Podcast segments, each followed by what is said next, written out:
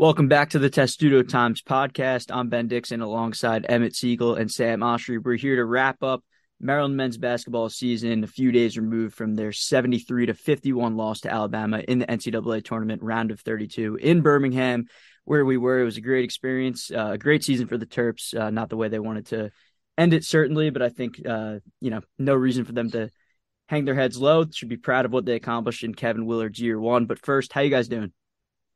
Doing, Doing well, Ben. Emmett, it's good to see you guys. Yep, happy to be here. Yes, sir. So let's talk about this game uh, right away since uh, we wrapped that first game up against West Virginia. That's in the podcast stream. Uh, we had an instant reaction to that in the hotel room in Birmingham, but uh, this game ended pretty late. Uh, so we thought we'd take a couple days to digest it, you know, let let the emotion sit for a little bit, um, a season ender as well. But Maryland lost to Alabama 73 51. Uh, jumped out to a 9 2 lead, looked like they may compete for a little bit, ended up competing for about 30 minutes, but Alabama was just too good, too deep. Maryland just didn't have anywhere near the offensive performance to hang with the Crimson Tide. Um, but we'll start with just overall impressions of the game. Emmett, we'll start with you. Um, 22 point loss, um, you know, not exactly the way Maryland wanted it to go. Can't say you're exactly surprised either, but what were your, you know, overall impressions of this game? Well, I think the 22 point scoreline is a little bit deceiving. It was it was pretty close for mm-hmm. a good portion of the game. Just kind of got away from them at the end there, but overall, um, I think they their defense was probably the star of the show, if there can be a star of the show in a 20 point loss. Um, they did a good job of kind of controlling the tempo early on. Um, you saw Alabama didn't score 20 points until it was like 15 minutes into the game or something like that. That's the only way you're going to beat that team um, at least if you're Maryland. So I thought that their game plan was pretty solid. They just weren't scoring on the offensive end. Uh, nothing seemed to be falling for them. A lot of turnovers. Alabama's physicality and athleticism seemed to be giving them a lot of problems, and then the foul trouble as well was was a big issue. Not having Julian Reese on the floor kind of killed them there. Um, overall, I think it was kind of what you expected against the number one overall seed for a team like Maryland it's always disappointing when your season comes to a close, but uh, like you said, I don't think anything to be super sad about or, or hang your head about. Um, it sucks when it's over, but um, overall, I think it's a pretty successful season. Yeah, look, I mean, Alabama showed why they're the number one team in the country, and like we all we all knew it coming in. We said it on the podcast before the game, previewing this game. Maryland was going to have to play a perfect game to have a chance to win. Alabama is the favorite to win the national title for a reason. They're number three overall in adjusted um, defense efficiency for a reason. They're that good. They're that talented. And they're they're that deep. So Maryland was going to have to have a perfect game plan, but also execute that game plan to perfection. And that included shooting the ball incredibly well from three. That included limiting Brandon Miller. That included um, staying out of foul trouble. And they did none of those things. They shot 13% from three. Uh, Brandon Miller, even though not an incredibly efficient performance out of him, he still had 19 points. And obviously, we know Julian Reese only got to play 21 minutes largely due to foul trouble. So, so they, they had a good game plan. I agree with you guys' points about the tempo. It did look like it was favoring Maryland for most of that first half, but they just couldn't score because Alabama's defense is too good. Maryland wasn't shooting the ball well. They really weren't even shooting threes at all, which was pretty surprising given how much they kind of chucked threes all year at certain times. And everyone was like, get to the basket, get to the basket, stop shooting threes. It felt like in this game, if they were going to have a chance to win, they had to shoot, they had to just have volume for three and shoot a lot of them and, and hope a bunch were going to go in. They only shot eight and made only one. So, so if if you're not shooting a lot of threes against a team as, as good as Alabama, especially defensively, you'd have a tough time winning. But yeah, it was overall a great season. Kind of a predictable result in the 22 points, 22 point loss doesn't necessarily indicate how close the game was. Um, but it was overall a great season and kind of just expect the result against the team that is the favorite to win the national title. Yeah, only eight three pointers is definitely a choice when, you know, Willard's referencing along came Polly to you, Sam, a question you had to him a couple months ago about this team just letting it fly. And certainly they weren't afraid to do so. Alabama does have such a good perimeter defense. Um, I would imagine that played a part in it, but to only take eight threes is certainly a choice there. Let's talk about something that both you guys brought up, something I kind of harped on in my game story as well from Birmingham. Julian Reese's foul trouble. I mean, the guy had two fouls within the first three minutes of uh, the first half. And he's been such a focal point of Maryland's offense these past two months, like Kevin Willard said, since he's gotten, you know, fully healthy from that shoulder injury, which was probably worse than we were led to believe. But Juju, the way he's improved, I think I looked at it. I wrote a piece before the tournament starting. I think that January 19th game, the first one against Zach Edey through the end of the season, he was basically their focal point of the offense. And when he was on the floor, Maryland's offense was better. Um, and he picked up his first foul, which I, I, thought was a foul right away. And then the second foul, um, you know, the, the broadcast was saying that Brandon Miller hooked and holding him. Gene Steratore was saying that um, as I looked back on it uh, when I got home. It, it was a really difficult call about 50, 55 feet away from the basket where Miller and Reese kind of locked arms. That, that hook and hold that was implemented, you know, years back because Isaac Haas broke his arm in the NCAA tournament. The former Purdue big man has kind of really gone away, but I, I thought that was a really clear example of one. And unfortunately, you know, with that home whistle in Alabama, um, I didn't think the refs were great either way. But um, for that to call to be called a foul on Juju was certainly questionable. Um, Kevin Willard said it was a terrible call. You can't take our best player out of the game, given how physical it was too, because Maryland was making it physical. They were mucking it up. That was its only chance to win the game, as Sam mentioned.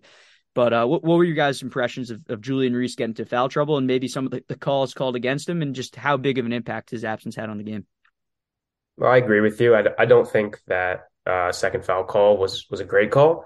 Um, I think that the calls weren't great the whole game. It was a little bit surprising for a game of that magnitude, but the refs didn't lose Maryland the game by any means. The refs were in a 22 point swing.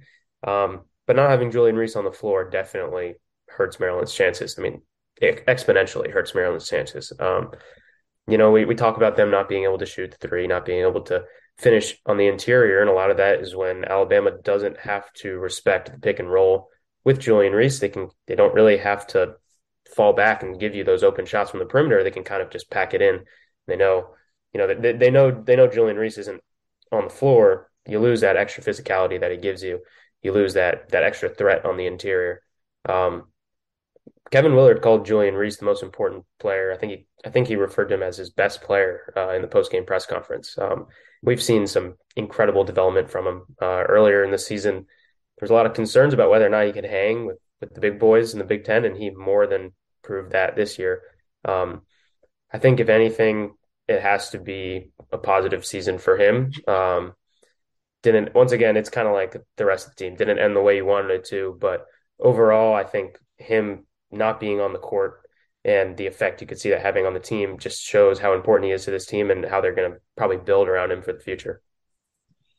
Yeah, the officiating in both NCAA tournament games for Maryland was pretty horrible, and it's pretty funny considering like everyone's talking about, oh, it's good, we're gonna get away from the Big Ten refs, the officiating is gonna be better, they're not gonna um, call as much, but officiating against West Virginia for both sides and then officiating against Alabama was pretty bad both ways. I'm not someone to harp on the officiating necessarily, but it was it was pretty bad, and it was kind of disappointing to see that. But you're right. I mean, Julian Reese being in foul trouble had an impact on the game, and, and the officiating had an impact on the game. Maryland still would have lost this game mm-hmm. because Alabama's bad. There, there's no doubt about that.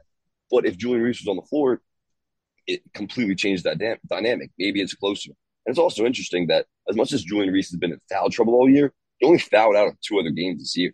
And, and the last time he fouled out here, I have it up, was was against Michigan January 1st.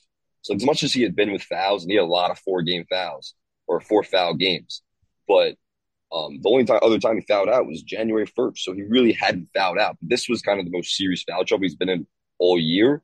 And it happened at the absolute worst time. You could make a serious argument that Julian Reese, especially with Jahmir Young struggles, struggles, which I'm sure we'll talk about in a little bit, but you can make a serious argument uh, Julian Reese has been Maryland's best player for the last month or so, especially in the postseason, including the Big Ten tournament and the NCAA tournament. So having not having him on the floor is, is huge. I mean, it's everything and it completely changed the dynamic of the game. You could debate some of those fouls, including that hook and hold.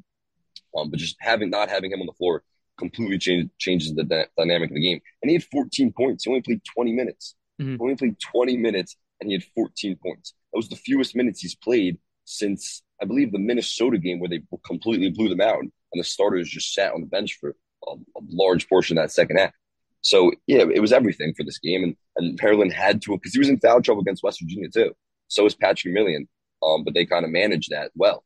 This this was not this was not West Virginia. This was a different beast, and Julian Reese is going to be in foul trouble. We kind of knew it was going to be game over. That's what happened. It's a shame too because you noticed in the first half, like he was the best big on that floor, and I don't think there was a question about it in, in those limited minutes. Um, not the guy to kind of use plus minus all the time, but when he was on the floor in the first half, Maryland outscored Bama by six. When he was off, Alabama outscored Maryland by 11. So I think if you're going to use that stat in any instance, that would be the time. Um, Charles Bediako, as good as he is, had no answer for Juju defensively. I mean, I I think just the steps he's taken to become you know, on the track, assuming he's back next year, assuming he improves, gains a little bit of muscle, that shot improves a little bit, he's on track to become one of the best bigs in the Big Ten. So I think, or even nationally, if, if he keeps improving. So I think, if anything, this postseason run, yeah, Maryland wasn't going to beat Alabama regardless, but to see his progress throughout the end of the season and the fact that when he was on the floor to have such a big impact and won that West Virginia game and to that Alabama game, even though he wasn't able to play as much. Um, the fact he's become such an impactful player and such a focal point um, of defense of the def- uh, opposing team's defensive game plans, excuse me, um, s- speaks a lot to how he's grown this year. Yeah, I'll just say to to the point about the future of Julian Reese, this guy is going to be a serious problem in the Big Ten. And Kevin Willard was saying all year he would not rather have any other big than Julian Reese, and probably isn't true. Nobody really believes that.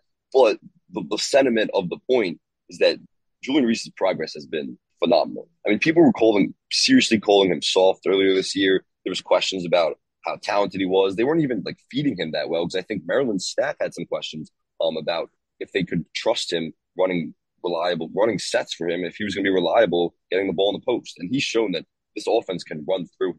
The next step for him is we don't know what the hell happened to that shot. Excuse my language. We don't know what happened yeah. to that shot from last year to this season. It looks completely different. Free throw's broken. Last year we saw him step out and shoot a bunch of not a bunch, but shoot a few threes. He could hit mid mid range. He didn't do any of that this season. So that's the next step for his um, evolution, and including if he wants to go to the NBA and play at the next level. Forget forget college for a second. If he has any prospects of playing to the NBA, he's going to have to be a stretch guy, and that means shooting the ball. So I don't know what happened to that shot. I don't know if there's going to be a shooting coach from outside. I don't know if there's Maryland's going to bring in a shooting coach or they have someone on the staff that they trust. But Julian Reese's shot needs to be one of Maryland's biggest priorities uh, this this this offseason. Yeah, I think that um, for all the credit that the staff gets for his development, and they get a ton of credit, especially Grant Billmeier. He's done it again with another big man. He's turned him into a great player, developed him really well. Whatever they did with him, they have to do that for a shot because if he adds that to his game, he's going to be he's going to be an impossible matchup down low. He's going to turn into that Hunter Dickinson type that can step out and kill you from three. And when that happens, he's he's a huge problem for defenses. There's really no way to guard him, especially if you have good guards, which Maryland is you know hoping to keep going in the future. Yeah, really impressed with him. Uh, Willard mentioned for Juju, one of the biggest things they worked on and worked with him this year. You know, maybe it wasn't necessarily the shooting, but getting him to play on the perimeter, be a part of that pick and roll game, be comfortable with his footwork out there and inside. Um, you definitely saw some growth there as well. Um, and excited to see the future for for Juju. Wanted to bring up one more moment in the first half against Alabama that we'd be kind of remiss to not talk about, just given that it was you know a sensation on Twitter and people were like, "What the heck is going on?" Um, 350 left in the first half. Maryland only trails by four. Alabama's kind of gained control at this point, but this is a major swing in the game. Don Carey's called for arguably the worst foul call I've ever seen in my entire life. Um, Nimari Burnett takes a shot from three he kind of twerks into Don Carey, who's standing out of bounds, and Carey gets called for a shooting foul. I, I, was, you know, couldn't really see from our angle there, Emmett, but I was mind blown when I saw the replay. I kind of mentioned to you, I have people texting me, "This is the worst call I've ever seen," and you're like, "Oh, that's classic Maryland fans." And then we saw the the play two two minutes later, and it was like, "Come on, what what are we doing here?" And that that was that was a big swing in the game. Look, Maryland would have lost regardless. But I think the fact that they were competing on that point and the refs handed Alabama three free points was you know, uh, something that was definitely a little frustrating heading into half because Maryland was only down five heading into half. It could have been a two point game at halftime. Yeah, that was that was unbelievable. I could not believe that call. Um, you know, I'll say it again just so I don't come across as super biased. Maryland would have lost the game anyway, yep. but the officiating was really bad, and the officiating, like Sam said, was really bad in the West Virginia game too. Perhaps Maryland caught a break there. That's what a lot of people say. Um, I just this whole NCAA tournament, I felt like the officiating has been kind of disappointing. It's kind of like it, it just kind of sucks when you have the refs kind of deciding huge moments of the game. And we talked about with Julian Reese, you know, when you have one of the best players on the floor and he has to sit on the bench the whole game, like that's not fun for the fans. Nobody wants to watch an NCAA tournament game where one of the team's best players is on the bench the whole time. You know, personally, I think maybe they should make it six fouls to foul out or something like that because I don't think officiating is just going to change overnight, but it does really suck when officials are kind of having their way on the game three points wouldn't have decided a 22 point game. But mm-hmm. when you look at the context of it and you look at the fact that Maryland was kind of building a little bit of momentum, perhaps cuts it to a one possession game if they get a stop there. Yeah, I mean that that definitely has an impact on their psyche and certainly has an impact on the game. Yeah, the officiating for me, it's it's yeah. There's there's going to be crucial moments where officially officials just get calls wrong. I mean, that's going to happen in any sport in any setting. It's it's it's officials are human. There's human error involved. That's going to happen. Officiating for me is when it becomes a ref show, and that's kind of what you saw in the West Virginia game and the Alabama game, where they're calling these ticky tack fouls in such a crucial game. Like this is everyone's season is on the line, and they're calling ticky tack fouls for both ways, both ways. But it's just like let the guys play, like let the players decide the game. Why are you involving yourself as an official for a ticky tack foul that's like a questionable foul? Like let them play for both sides. You, you like if there's a hard foul, of course, there's a serious foul. If it's questionable at all, like that Don Carey three, three, which wasn't even questionable, it wasn't a foul. But and then there was a bunch of other moments, especially in that West Virginia game. I'm thinking about. Um, it's just like let let the guys play, and it's like don't involve yourself and make it become a ref show. Like there was twenty, it was like twenty fouls called in that West Virginia game before like the eight minute mark mm-hmm. in the second half. It was it was insane. Yeah, like if I'm a West Virginia fan, like I mean, I'd be livid that Jimmy Bell fouled out with like 10 minutes left in the second half. Like that totally yeah. changed the game. That yeah. totally that, that was a huge reason why Maryland won the game. So I mean, you, you can't say that the refs didn't affect the outcome of the first game for sure. And real quick, I'll get away from the officiating because I feel like we sound like, yeah. like boomers or, or some old heads here. Um, but so Don, you talk about Don Carey three, like let's give Don Carey some like serious props. Like Maryland fans got on this guy big time this season, and rightfully so because he came in as a three point sniper. Like that, that was going to be his role. And he seriously struggled from three, both at home and away. And, and was probably a big part of why Maryland lost some of those road games because he was benched in a bunch of second halves. He just, he, when he wasn't making threes and, and hitting shots at a high level, he just wasn't useful on the floor. So he was benched in a couple second halves. And E. Martinez took a lot of his minutes. But this guy completely turned it around the rest of the way. To, to end the regular season, I think it was like six consecutive games I have one, two, three, four, five, six consecutive games in the to end the regular season and in the Big Ten tournament. He was in double figures. That's really impressive. He started shooting the ball incredibly well from three, and he was getting to the rim too. It wasn't just he wasn't just relying on his three ball. He was getting to the rim, had some tough finishes. Um, and the same thing with West Virginia. He had nine points. Alabama, he had eight points. He, he shot the ball well from three in both those games. Even though it was kind of surprising, he only took one attempt from three against Alabama. That was kind of the guy I wanted to see shoot more threes. But overall, like he had a great finish to the season, and his collegiate career is done. Um, but overall, I think Maryland fans owe him a little bit, a little bit of an apology yeah. based on how hard they got on him and, and how well he was able to turn that round, keep his confidence up, especially shooting the ball, and, and finish the way he did. Yeah, you got to give Don his flowers. I think when he started driving towards the hoop, started taking better shots, that mid range shot he, he kind of developed late in the season. Um, he was just playing smarter offensive basketball, and I think you got to give him his flowers. And I also think something has to be said of, you know, obviously this guy came in as a three point sniper. Maybe that shouldn't have been his role because obviously he's a very good three point shooter, but he kind of shown he's he's a little bit more than that. He had some good drives to the hoop late in the season. Um, turned into a really good defensive player, I thought, um, instinct wise. Um, big part of Maryland's press as well. Um, I don't know. I, I think we got to give Carey's flowers. Won't get too deep into it, but he he really improved. And you know, when Maryland needed him most down the season, especially when other guys weren't stepping up, he was he was certainly a big help to that offense. Yep, totally agree with you guys. I think Don Carey turned into one of the most important players on the team down the stretch. Um, that's what they needed him to be. You know, it didn't end up coming to fruition in some deep heroic tournament run, but um, he turned into the player that they thought he was going to be when they brought him in, and I think you could see that potential. It's kind of a shame that his college career is over. Um, it seemed like he was kind of just starting to find his groove in Maryland.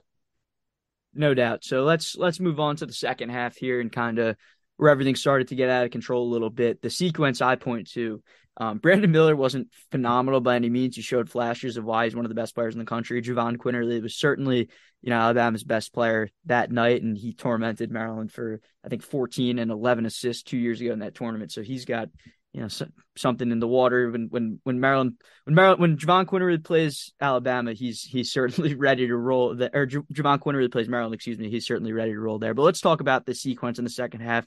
Where really felt like the game kind of ended for me. It's a seven point game.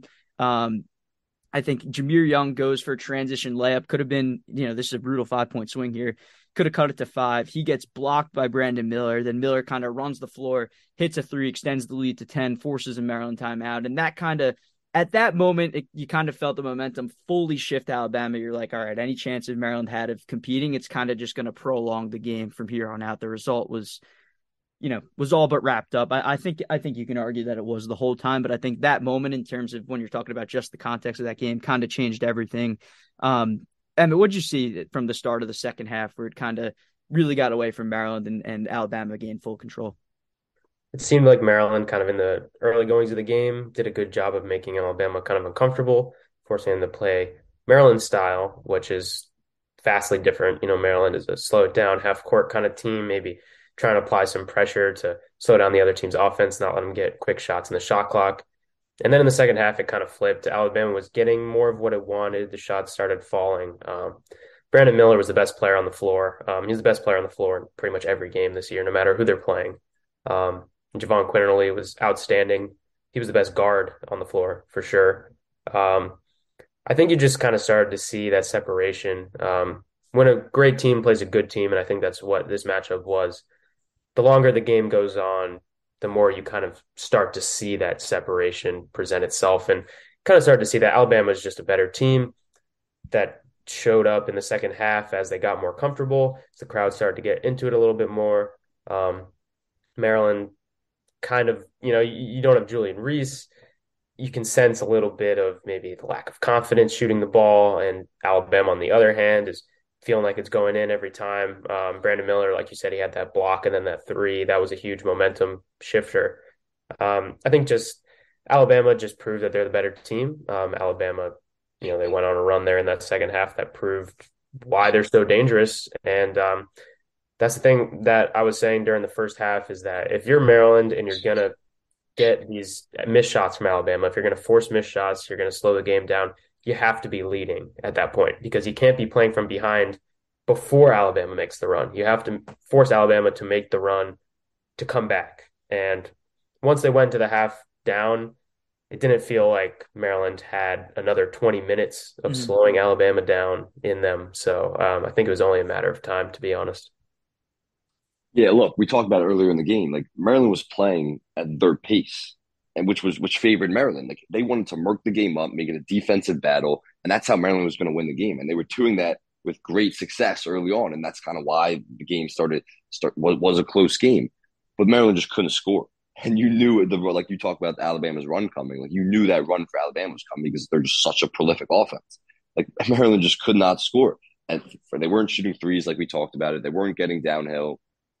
They weren't attacking the basket well at all. They just they could not find any way to score in Alabama, and you knew that run was going to come eventually. Because when you can't score eventually, Maryland Alabama's going to start playing at their pace. And they love to play fast. They shoot a ton of threes. Shot 21 of them in this game, which isn't even that many for them. Um, I don't necessarily think, but they, they love to play fast and just shoot a high volume of threes, even though they're not particularly a great three point shooting. But they just get up and down the floor. And mm-hmm. as that second half started happening, especially with that that turning point when Brandon Miller gets the block and then for the bucket, you know, he the, the game just completely turned and, and they were just it was their pace. Like they had complete control um, of the tempo of that game and they were playing fast. And when you're playing fast and you can't score, it's going to get ugly quickly. And then that's exactly what happened for Maryland. Yeah, I wrote about kind of how Maryland played that first half at their pace. It was the only way they were going to win the game. Willard admitted after the game um, to be honest with you, I think you're going to have to, play that way to beat them. That's what he said. Um, and I totally agree because the, the only way, especially when you're just lacking in, in the personnel department compared to them, um, both athleticism wise, talent wise, you're going to have to slow the game down. And Maryland did a good job of that for 20 to 30 minutes until Alabama really took control there. But uh, yes, to Sam's point, the offense was certainly not good enough for an upset. And, and let's kind of talk about, um, you know, this attack and, and its best player all year long in Jahmir Young, who really struggled in the postseason. Um, he didn't have a terrible game against Alabama by any means. Um, he had 12 points, 5 of 13 shooting, 0 for 1 from 3. Only got to the line once, was 2 for 2 from the line. Um, so when Jahmir's at his best, he's one getting to the line more, which I don't think he was getting as many of those calls in the postseason. Um, and two, you know, you need a couple threes from him. You need really need a 20 plus point game from him um, to be able to, you know, knock off a team like Alabama. But on Jahmir, you know, a, a, guy who struggled these four games in the postseason, you almost, you feel bad because he had such a good season. He was the reason why Maryland was safely in the tournament this whole entire time. Yes, Kevin Willard said they've ran their offense through Juju these past two months, but Jahmir Young has been by far their best player all season long. Um, Emma, we'll start with you here. What did you see from Jahmir, you know, in that game against Alabama and really just these four postseason games as a whole? Even the Minnesota game, he struggled. So we're talking Minnesota, Indiana in the Big Ten tournament, then West Virginia and Alabama in the NCAAs. Um, just didn't look like the same player. Yeah, I mean, I think it was the physicality seemed mm-hmm. to bother him a bit. Um, seemed like opposing teams, they figured out, you know, you say they're running the offense through Juju. It, they kind of figured out that Maryland's entire offense is based off the pick and roll with Young and Reese. And what they were doing is they were kind of just rushing Jahmir, making it hard on him, uh, not letting him get to the rim where he's so good at finishing, not letting him step out for a three. He's not a great three point shooter. So you'll kind of let him have that more often than not, but still not letting him have anything easy. Um, I think teams just kind of started to figure him out. Um, naturally, when there's a guy that comes into the conference, he's new. There's probably a learning curve there. Teams are seeing him for the first time. And you know, Jahmir Young at home is a different player than Jahmir Young on the road. I think everyone on Maryland at home is a different player than them on the road.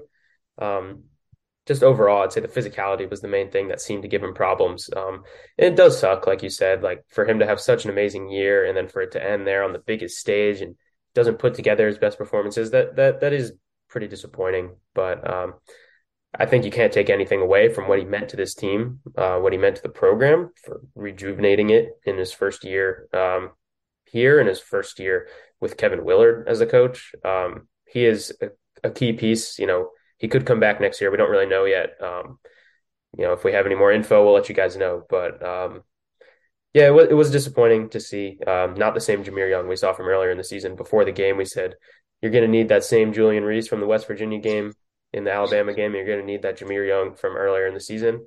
And unfortunately, he didn't really get either.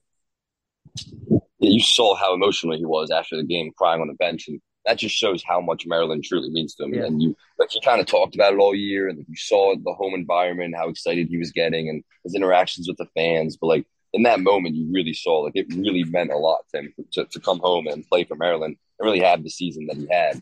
As for his struggles in the postseason, a big part of it was just to me was tightened game plans. Like your game plans are so much more elevated. You have so much more details in them about specific players' tendencies than, you in a postseason play when it's so much more important. All the games matter so much more than a regular season game. Like regular season, of course, there, there's certainly game plans and, and, and you have scouting reports on all these guys and you want to try to figure out ways to limit them, um, whether that's doubles, whether that's splitting screens, whether that's all these different things for different teams. But in postseason play, you pay so much more attention to individuals' tendencies. And and and you're kind of right where the book was out on him. Like in his screens, like you you just blitz or you really hard hedge his screens and you make him give the ball up. West Virginia did a phenomenal job of that. I mean, there was two moments in that game where Maryland got really lucky where they could have lost the game um, if Jahmir Young, if, if if it wasn't for like a lucky play because they, they had great blitzes of the screens and they just straight double Jimmy Young. He picked up his dribble and he was in a difficult situation. And Maryland somehow escaped both of those, kind of luckily. Um, but that that was kind of the game plan. And Alabama did the same thing, and Minnesota and Indiana did the same thing. Mm-hmm. Just being physical with him on the perimeter, but that's a lot to do with his, his ball screens because talked about it all year. Like his baskets and his playmaking ability came off the screen and roll with him as the ball handler. So so when you have a great defensive game plan and you're physical with him in those settings, like defenses have been, you're going to have a lot of success. And I don't necessarily know the answer. If he does come back, obviously there's no answer for this season. I don't know the answer um, to, to kind of counteract that. Maybe you take him off the ball a little bit more, more, but he really thrives when he has the ball in his hand, in his hands. So I don't really know the answer. I'm sure Willard and his staff will figure out how to kind of counteract that physicality.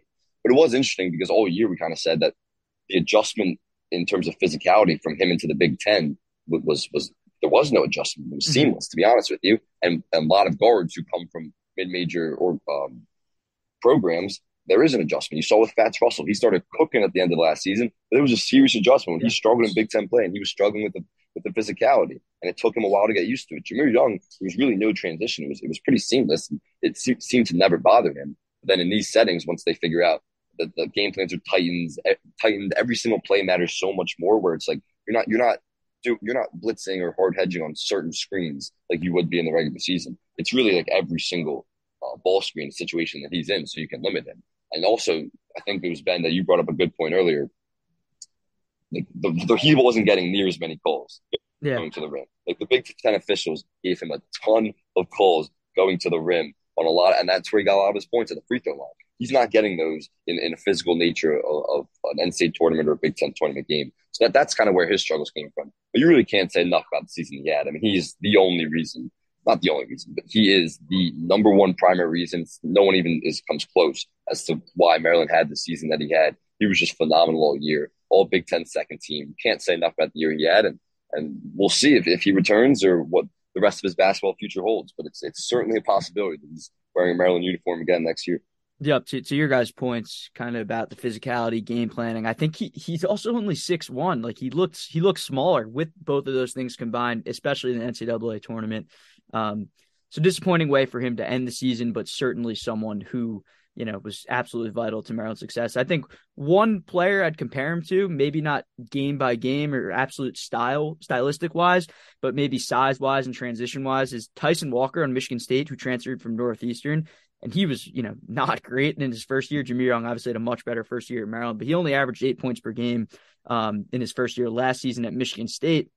And he kind of used stayed stayed at Michigan State, had another year under his belt, adjusting to the Big Ten and the postseason, and he's had an excellent year this season, averaging 15 points per game. Another small guard um, like Jahmir, he's only six foot, um, and now Michigan State's in the Sweet 16. So I, I think an interesting comparison that just came to mind in, in my head there and, and, wanted to share. But anything you guys want to talk about with this Alabama game before we kind of move to some big picture stuff, wrapping up the season and, and looking ahead?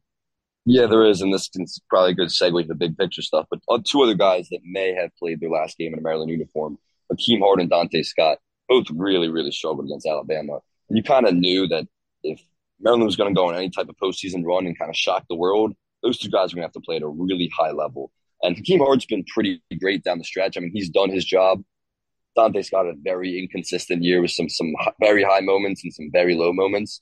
Um, but those two guys were two for 14 combined from the field against Alabama. And that just that's just not going to cut it. I think one at three points and one at four points it just they, they, there was no scoring production from them. They weren't even really attempting threes and kind of especially Donta Scott. There was moment there was games, a lot of games this year where people wanted him to get downhill instead of jacking him up from threes. And this game is kind of the opposite. I kind of wanted to see him attempt more threes. Same with Hakim Hart. Um, if that is the end of them in a Maryland uniform, I mean they contributed a lot to this program. They, those two guys went through a lot in terms of COVID. In terms of, I mean, those two guys are Big Ten regular season champions. Granted, three between three ways, but still Big Ten regular season champions. Those got two guys went through COVID, went through the disastrous year they had last year with the Turgeon exit and Danny Manning interim tag, and then the hiring of Willard and decided to stick around and had the year they had. And those two guys are a big part of Maryland's success this year too. But if the, that is the end of those two guys in a Maryland uniform, kind of a disappointing way to to finish their careers. But they both they both have eligibility. I think we both. I guess this goes to some big picture stuff in the future. I think we both expect those guys to remain in college. I don't necessarily know if that means with Maryland. Um, if I were to guess, I would say Donta Scott probably won't be in a Maryland uniform next year, but I still they still have eligibility, so I still think those two guys are going to be playing college ball next year. I don't know. I, I don't know. I, I feel I, like Donta might go pro personally. I, I kind of agree. But what does pro? What does pro look like international? Not in the NBA, I don't think. I mean, maybe maybe yeah. the G League, but not not the NBA. I think. Yeah, I mean, it's just like from his perspective, maybe I mean he's not a pro player in terms of the NBA. Maybe one more year under his belt, maybe in a different situation, had like helps elevate his stock. Where there's a possibility that he's he's always been like a fringe NBA guy. I think this year kind of proved like he's really not an NBA guy, but maybe one more year helps his stock where he can turn into a, a second round pick. But I, I, do think the path for him is more likely playing um, overseas at some point. But we'll we'll we'll see at what point that is. Yeah, I think I think it's worth saying that there's probably some serious, serious burnout with Donta and Hakim. Just to your point, Sam, all the turmoil, everything they went through at Maryland. You play for three different coaches. You go through COVID. I, th- these guys just might be done with college. So I, I, wouldn't be shocked to see both of them move on and kind of just wrap up their college careers and and you know play professionally wherever that is. But to your point about their NCAA tournament struggles, before we move forward, Maryland needed you know gargantuan, explosive performance to take down Alabama. They just didn't get that from Hakim or Donta. I think that's pretty clear. Um, they combined what two for 14 from the field. Donta didn't even make a shot, and he played 36 minutes. Um, disappointing, I think, to say the least, if you look at it from a Maryland perspective, especially because you did need more to compete. And yeah, you lost by 22. Like Emmett said, the final score might not have indicated that. But if you get 10 apiece from those guys, you, you could be looking at a different ball game. Yeah, 100%. Um, there's no shame in losing to Alabama. Um, every time we say, or especially me, I've been saying this a lot. Like anytime we say um, Alabama's the better team, or you know Maryland was just up against a better opponent, that's not a dig at Maryland. That's just a compliment to Alabama and how talented they are. I think this Maryland team was a lot better than a lot of us thought it was going to be going into the season, and I think that's a testament to Kevin Willard and the players kind of rallying behind it. And we're getting into big picture stuff now, but um, you know, a loss to the number one overall seed essentially on their home court where you're competitive for a lot of the game. Um, I, I don't think that that's that's not a sour way to end the season. I think that's if anything, you know, you look at winning an NCAA tournament game, that's a huge win within itself. Um, I think mm-hmm. Maryland did what it needed to do to consider this a successful season. Um, no doubt about it. No doubt, and that is a perfect segue to kind of this this big picture stuff. And I did want to start with Kevin Willard here and just talk about the job he's done. Look, Maryland 22 and 13 in his first year. You won an NCAA tournament game, which Emmett said is kind of, you know, a win in itself, big picture wise, to actually go from projected 10th preseason in the conference to go forth and kind of, you know, put yourself in the Big Ten mix until the end, win a game in the NCAA tournament. You lose to the number one overall seed, Emmett. There's no shame in that. Like you said, I asked Willard after the game, both of us did, Emmett, kind of his thoughts on everything and, and how he look at Maryland basketball compared to when he came in.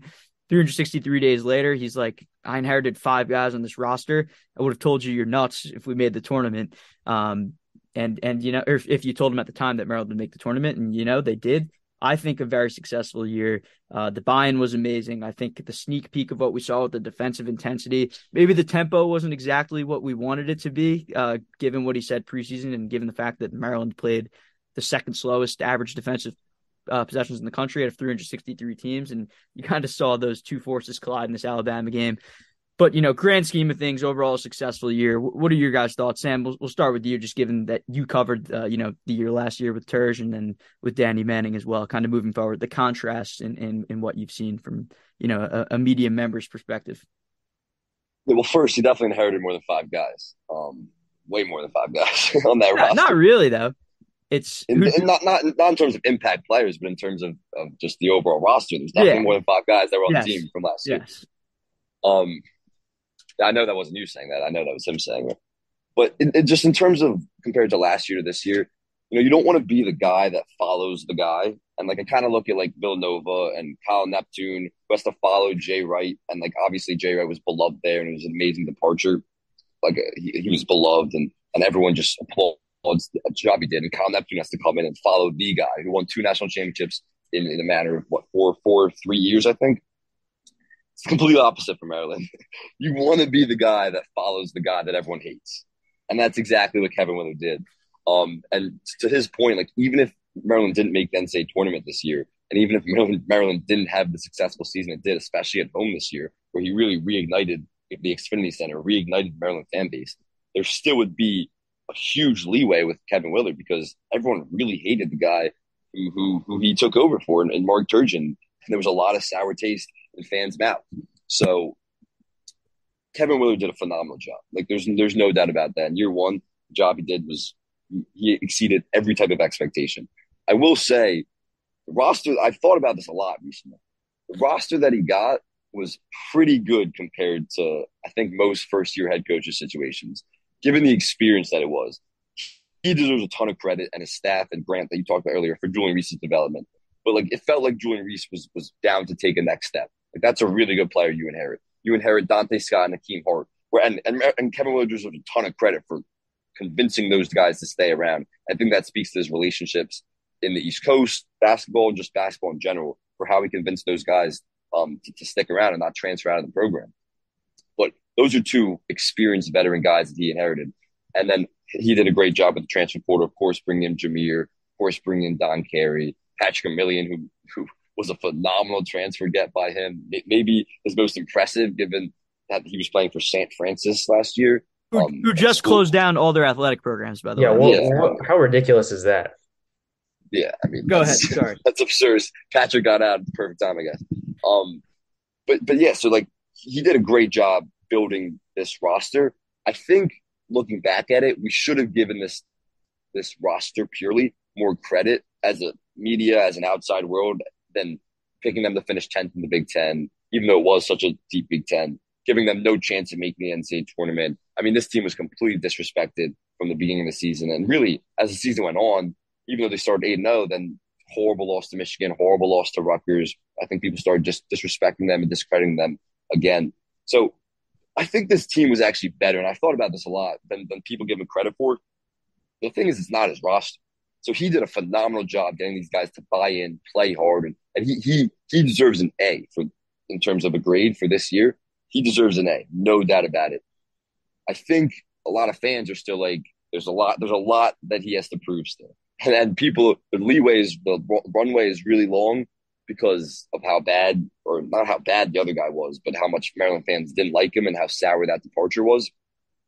But I think Maryland fans want to see Kevin Willard bring in his own recruiting classes for the next two to three years, build his own team, and then see how they perform, and then see Maryland make consistent, consistently make Sweet 16s. I mean, if you said before the year that Maryland had a chance to to beat Alabama to go to the Sweet 16 before the season, anyone would have signed up for it. Anyone would have been like, "You're crazy." Like that, that would have been beyond a successful year. I just think, and, and I think Kevin Willard's a great coach. I think he's going to do a good job, but I think the jury's still out on on Maryland fans' perspective of him because they want to wait and see. Okay, let's let's let's have him build his own recruiting classes, and and then let's see let's see the job he does. Yeah, I mean, just a couple points I want to hit on. I, I totally agree with everything you said. Um, it was just a question that I, I think I raised it a while ago, a couple months ago, but I think it's a good time just to revisit it. Like, where does this team rank in terms of the most talented teams Kevin Willard has ever coached? I think it's got to be pretty high. I mean, at Seton Hall, you're probably with the exception of that 2020 team, you know, that didn't get to play in the NCAA tournament. Same thing at Maryland, similar with Turgeon. It's probably one of the more talented teams in terms of just the the roster you have that he's ever coached. So I don't think it's surprising that they had success. Um, but when you're talking about the runway for Kevin Willard, I think he kind of perhaps you know in a weird way shortened his own runway by having success as early as he did. And now the expectation next year isn't going to be to make the NCAA tournament and win an NCAA tournament game. It's going to be to advance the second weekend. It's going to be to finish in the top four or so, the Big Ten. Um, but I think he's really nailed all the off the court stuff. And I think that's especially for a new coach and especially at Maryland, where the previous coach for he did have some success on the court. I mean, that's undeniable, but was undoubtedly not the right cultural fit and did not kind of vibe with the fans. I think for Kevin Willard to come in to immediately reconnect with the alumni, to prioritize recruiting in the DMV, which he has done a great job of so far and continues to do a great job of for the next class, which you know he hasn't gotten any commits or anything yet, but starts to kind of build momentum there. For him to do that, for him to re-energize the fan base, to say the right things, to kind of act like a Gary Williams type in the sense that he's super intense on the court, the sense that he's not afraid to speak his mind off the court. He's very much so a straight shooter, except when it comes to injuries. He's a straight shooter. I think that as every coach is though, as every coach is. Yes, but you know, I think I think he's he's even he even takes that to another level. But anyway, um, that's the New York that's the New York background right there, Long Island. Yeah, that, that's that's pretty much what he can say. What not being truthful about injuries? That's what you guys do up in New York.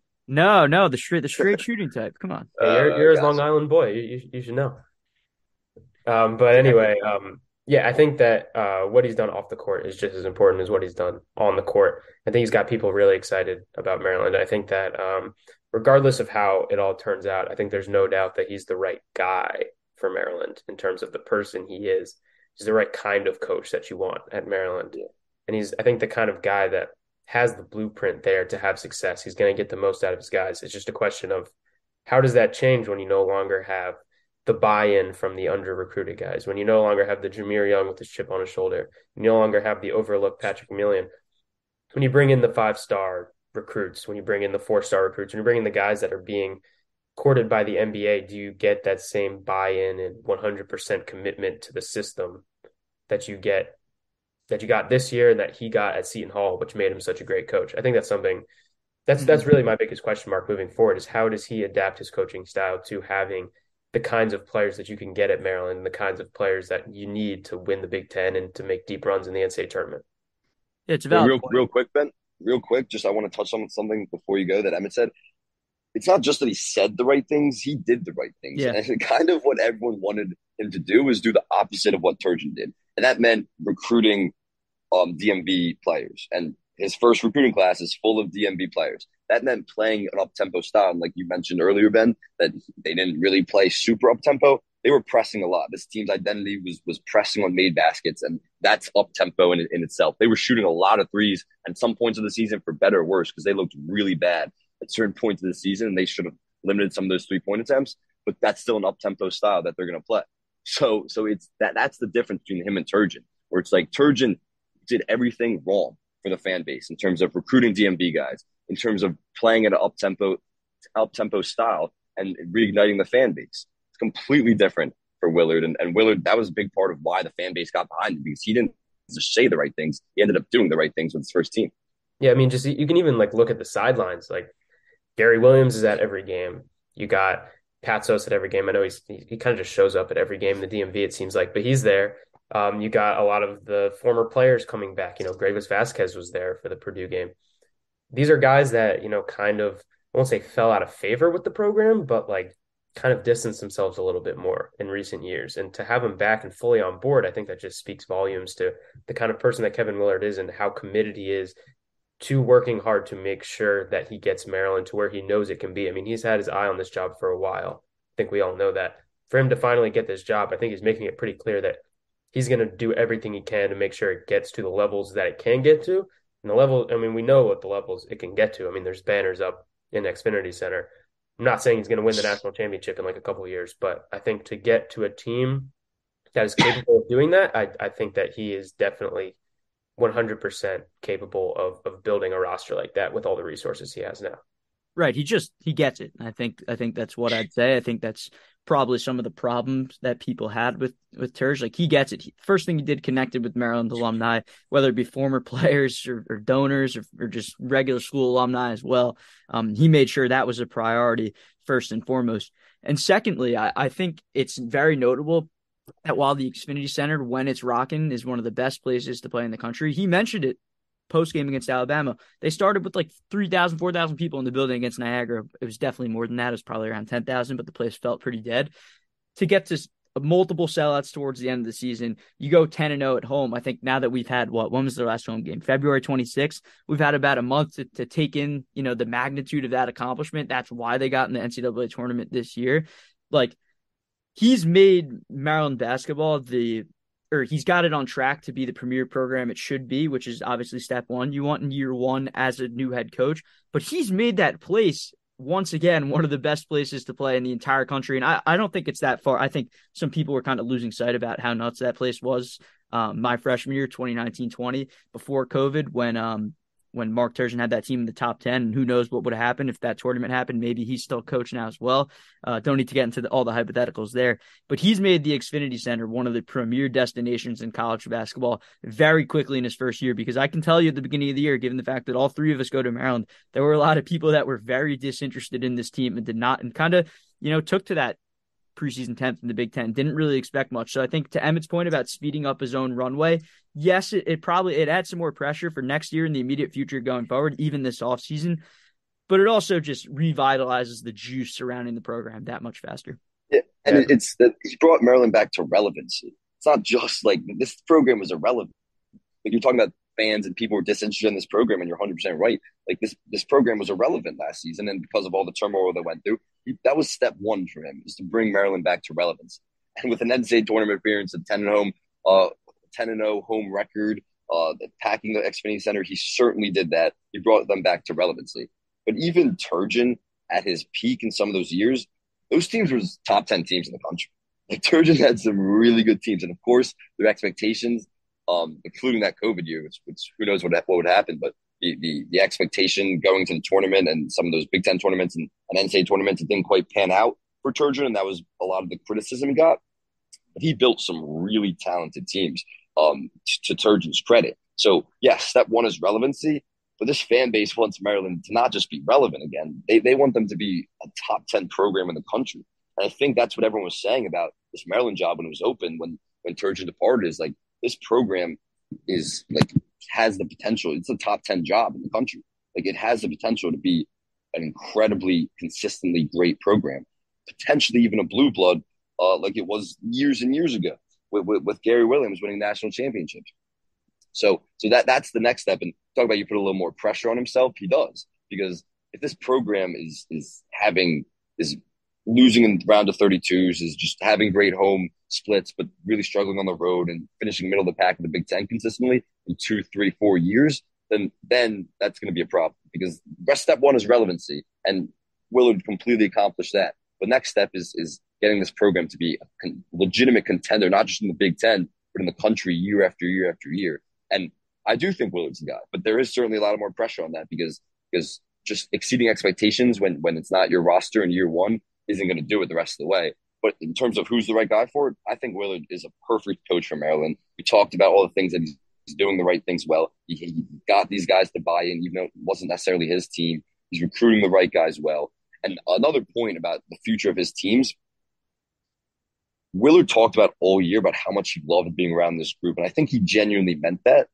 And a lot, a lot of it was because he could have conversations with these guys because they were an experienced veteran group. And I think that matters moving forward. Like next year is going to be a pretty young group. I mean, obviously they have three huge, uh, huge recruits coming in, the class of 2023, and those are going to be a big part of the team. But I think he's going to build this team with transfer portal guys who are experienced guys who've been around college basketball for a long time, like the Patrick Emiliens, like the Don Careys, like the Jahmir Youngs, because I think he genuinely knows you can't just win with freshmen. I mean, you, any team, like look at Illinois this year, like when you have young guys leading your team, you're going to struggle. And he's, I think he's going to do a good job complementing his recruiting classes from the DMV area with transfer portal guys um, all around the country. And, and I think he's the right guy for the job. And I think he's going to have success and not just make this program relevant, make this program a contender in, in the Big Ten and in the country for years to come. Yeah, I mean, I, I have two quick points, both kind of building off of what you said. First off, you're right. I think he's going to absolutely have to build this thing through the transfer portal. Um, you're not going to be able to rely on freshmen completely. I mean, you know, you hope those guys like DeShawn Harris Smith, Jamie Kaiser, Jahnathan Lamothe, you hope those guys are going to be impact players in year one, but you don't really know. Um, but I think that it does matter for Maryland for the season it had in terms of the transfer portal. You just look at all the talented guys from the DMV area that have spread out to other schools around the country. If these guys want to come back, Maryland is the place to go. I mean, Georgetown just hired Ed Cooley. You know, they got a little bit of momentum going now. Um, so obviously plenty of other schools in the area, but if you want to compete for championships now, and you're probably not going to win anything next year, that's not going to be the expectation, at least going into the season, but you never know. If you want to come back and you want to play at the highest level, Maryland is the place to do it. And that's the selling point that Kevin Willard has developed for these guys that want to come back. Like a Jahmir Young, who could have gone pro, but he decided to come to Maryland. Don Carey is a DMV guy who's already at Georgetown. He wanted to transfer and he came to Maryland, et cetera, et cetera. I think you can get those higher level guys that you don't have to hit on the diamonds in the rough, like a Jahmir Young, like a Patrick Emilien. You can go, I'm not going to name names, but you, you can go for the top level transfer portal guys. You can go for the guys that are at other schools that have already proven that they can do it, and then just bring them to the Big Ten, and you know you have to adjust them to your system. But you can find success there. And the second point I wanted to make was about pressure and about how much pressure is going to be on Kevin Willard and how much pressure he's put on himself. And I think that is is a pretty fair statement to say. I think that if you don't want to be under pressure as a college basketball coach, you can't be the coach at Maryland. You just can't do it. You can't be the coach at Maryland and put your hands up and say we had a good team, but it just didn't go our way. Go our way. If you want to be the head coach at Maryland, and Maryland isn't like Kentucky, et cetera, right, where you're expecting a championship, like a national championship every year. At least most of the fan base isn't but you're still expected to have a ton of success. And if you're not having that success at Maryland, fans are going to run you out. Like you said, Mark Turgeon had top 10 teams. He had really good basketball teams, but it just wasn't enough. It wasn't what Gary Williams was doing. It wasn't what Lefty Driesell was doing to a certain extent, even though that was a completely different era. But now with Kevin Willard, the expectation is going to be back to getting to putting up banners every year. And I think he's built for that. And I think he understands that when he says, the expectation here can't be anything except for Big Ten and national championships. that's not going to happen every year. But if that's not at least the expectation, that's not what you're going for. I don't think you're the right guy for the job. It's fun. It's funny you mentioned Ed Cooley because Willard mentioned Ed Cooley like numerous times this season about like how close of a friend he is of his, and and now he, he took that Georgetown job, and, and they're gonna have some ser- serious recruiting battles, I'm sure, in the area. But of course, they did when Ed Cooley was at Providence and, and Kevin Willard was at Seton Hall. But I just I just thought that was interesting. Yeah, those, can those, those can those two guys just play? By the way, they should definitely play each other. Yeah, that would, that's a great series. They should definitely do that. That's what I was gonna say. Just, just put put all the history aside, put it, put everything aside. You guys are good buddies. You're gonna be battling recruiting, but it's all gonna be lighthearted. Get on the court every year. The, the area needs it. It'd be great for college basketball as well. Um, but yeah, so Maryland wraps up the season at 22 and 13, first round win, definitely successful. Looking ahead to next year, uh, you got the number 16 recruiting class coming in. To Emmett's point, we don't know who exactly is going to be in the portal just yet. Obviously, a bunch of mid-major guys the team's been in contact with so far. I'm sure there'll be some some bigger fish that enter the ocean that is the transfer portal moving forward. It is a new era as uh not only with Kevin Willard at the helm of Maryland basketball, but how he's going to navigate this as well. Um, there's a new NCAA president with Charlie Baker coming in. Um, NIL is still really, really new, and, and the rules change, and still basically unfamiliar to the college basketball landscape and college sports as a whole. So we're certainly excited to see how it turns out. Um, is there anything else you guys wanted to add, just big picture wise, kind of last hits here on on what Maryland did well this season and, and what you're excited about moving forward? Not necessarily this season, but I would just say like I think we're we're two days away from the date where it was actually announced that Kevin Willard was hired, even though it seemed like it was it was done for weeks even before the NCAA tournament started. I think Kevin Willard is going to going to be coaching in Maryland for over well over a decade, well over a decade, and I think I think he's going to have way more success, at least tournament success, Big Ten championship success than Turgeon had in the decade that Turgeon was here. And I just, I, I think, I think a lot of special things are ahead for Maryland. I really trust Kevin Willard um, as a coach. Um, another quick point. I think there's going to be a lot of turnover, not this in the, in the immediate future. I think Maryland's success moving forward is going to create a lot of turnover on the staff. Like I could see David Cox getting another head coaching job. Oh, I yeah. see Tony Skinn being a rising star in the business, getting a head coaching job. That's a big thing with Turgeon as well. Whereas like some of his hires when coaches were leaving, who he was promoting, who he wasn't promoting, there was a lot of questionable stuff going on with that. And that that was kind of plays into the recruiting the DMV area.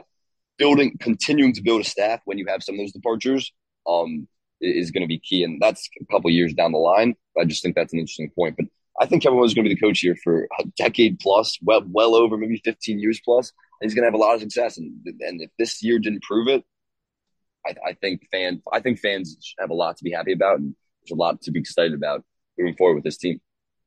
Yeah, I mean, I, I think this team, you know, you, you hope from a Maryland fan perspective that this team isn't as good as it gets for Kevin Willard, and I think the expectation has to be that it won't be. Um, but I think there's no doubt that this year's team will always kind of hold a special place in Maryland fans' hearts, just because of what they meant to the program. He talks about laying the foundation. I think this team perfectly laid that foundation for now building up to the next step, which is competing for real championships, which isn't, you know, having these home road splits, which is being a top 10 team in the country, not being like the number 13 team for like one week, like being like a top 10 team for the whole year.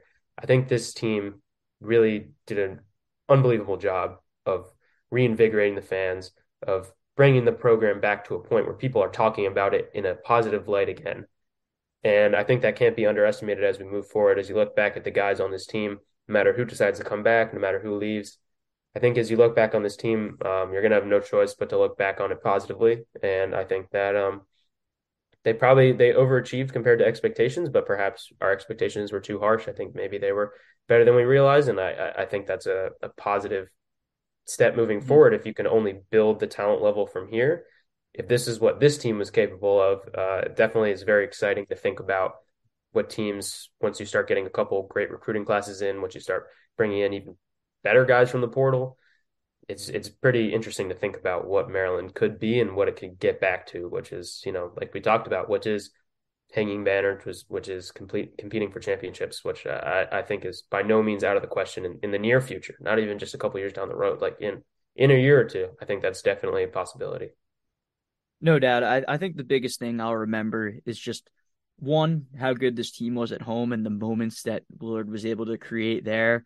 And, you know, it's only year one of this thing that that building's going to be a, a premier place to play.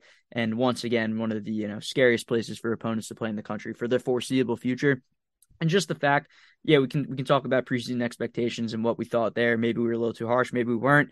The fact that this team was able to get to number 13 in the country a month, a month into the job that Kevin Willard did um, in the regular season is amazing. I think there's plenty of reason for excitement.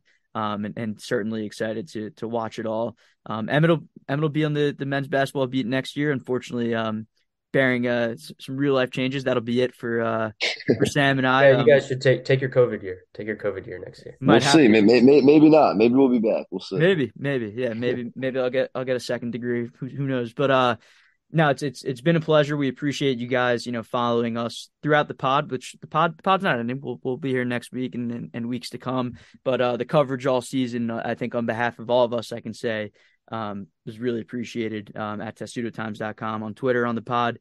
Everything. Um, it, it was certainly a blast. Um, but on on behalf of uh, Sam Oshtry, Emmett Siegel, I'm Ben Dickson. Thank you guys for listening. We'll uh, we'll talk to you next week.